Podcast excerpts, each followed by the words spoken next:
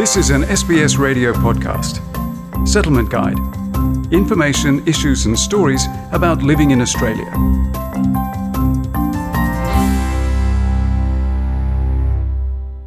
With Australian domestic tourism down $21.7 billion compared to last year, 2020 is like no other in the tourism world.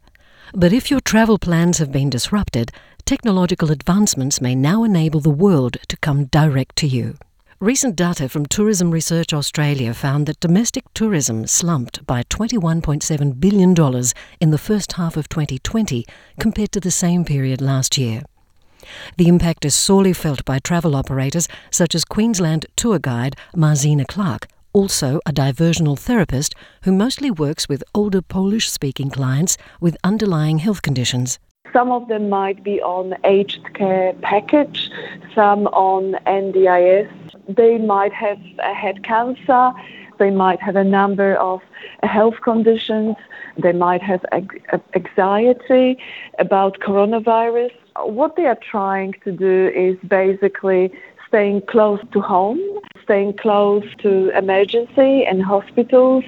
While overseas and interstate travel was halted by travel restrictions and border closures, some of Clark's clients are instead opting for shorter trips closer to home and medical facilities. They still want to get out of the house because obviously it drives them a little bit crazy sitting at home all the time.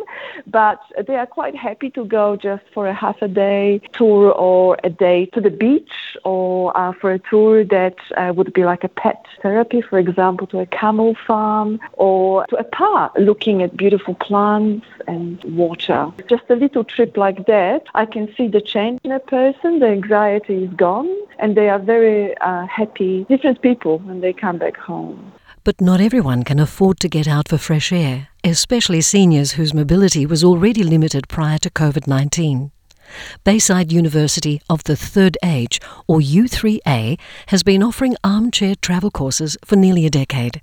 Its president, Tony Aplin, has taught the class in person and now does so online is definitely an amateur thing. Our, our members you know, do the presentation, so people compile a one to two hour sort of presentation of their photos or videos they've taken on trips around the world. Many of the members who attend our armchair travel have, unfortunately, for one reason or another, are not travelling anymore. Sometimes just through age, sometimes ill health or other circumstances, and uh, so they get quite a vicarious thrill to see holidays in parts of the world that, that maybe they've been themselves or, or would have liked to have been to.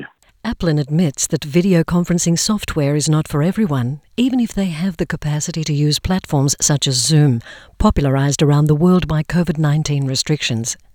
A clear piece of evidence is a drop of one third of the class size compared to pre COVID 19 times. I think some people find that uh, Zoom just too difficult to focus on. I think some of that is because, of course, we don't have the same social interaction. While people can sort of like you know, wave and say hello to each other when before we sort of start the presentation, it's just not the same as going to the uh, class and uh, being able to have a cup of coffee with people and chat.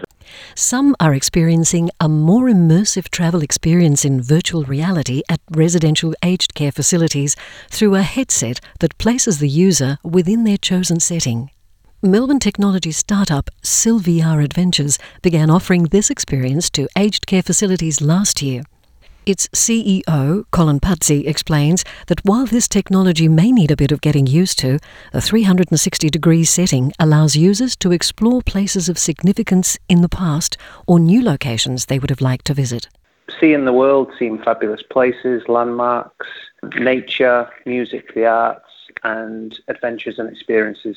So things like African safaris, swim with dolphins, hot air balloon rides, skiing, surfing. The headsets are very lightweight. There's no wires, they don't get hot, there's no phones plugged in or anything like that. It's very immersive when they visit these places, so they really do feel like they're there.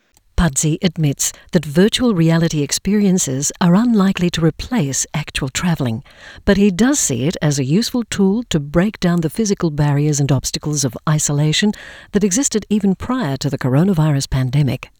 He remembers an elderly aged care resident in Melbourne who became emotional after revisiting a nearby landmark in virtual reality. Even though she was only based about 10 kilometres away from the Yarra River in this aged care facility, she hadn't been there in a number of years. And her husband used to be an Olympic rower for Australia, and every day he would do his training where he would row up and down the Yarra River, and she would bring his lunch. Uh, and all those memories came flooding back to her by revisiting the Yarra River in virtual reality. It certainly wasn't somewhere extravagant that really hit the spot and brought her joy. That's something you don't realise the true level of isolation that a lot of seniors feel.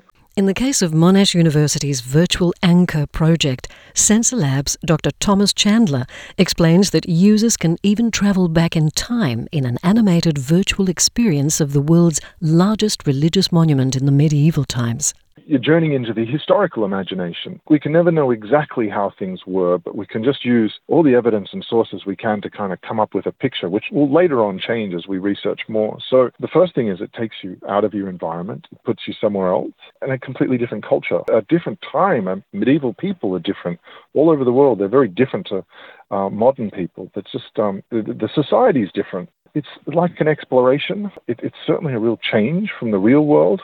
A 2016 survey found that just over a quarter of Australian retailers planned to adopt VR within the next 12 months, but it also found that over half of the business leaders surveyed did not have a mobile app or mobile website.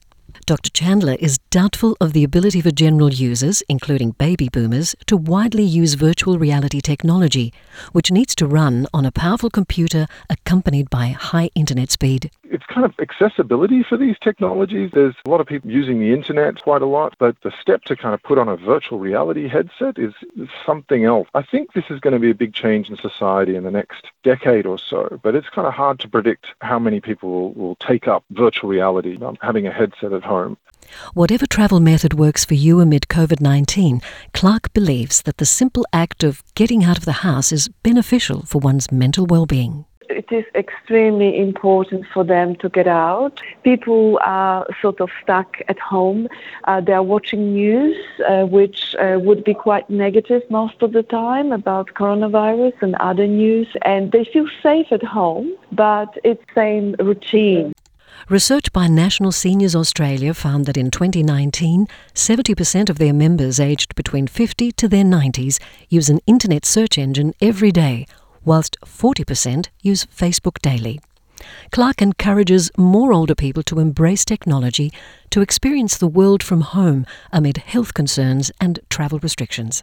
If they uh, can um, learn how to use computer or social media uh, or Facebook, for example, it's actually quite a great comfort for them if they can watch tours live or uh, photos. Even if they stay at home, they can uh, sort of enjoy a virtual uh, experience. But yeah, traveling has definitely uh, changed uh, quite a lot. Call the Be Connected helpline on 1300 795 897 or visit beconnected.esafety.gov.au for free information on how to use the internet. To access an interpreter, ring the Translating and Interpreting Service on 131450 first to be redirected to your preferred organisation in your language. The feature on travel in isolation was prepared by Amy Chen Yu Wong, and for SBS, I'm Margarita Vasileva.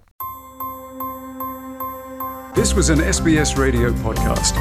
For more settlement guide stories, visit sbs.com.au/radio.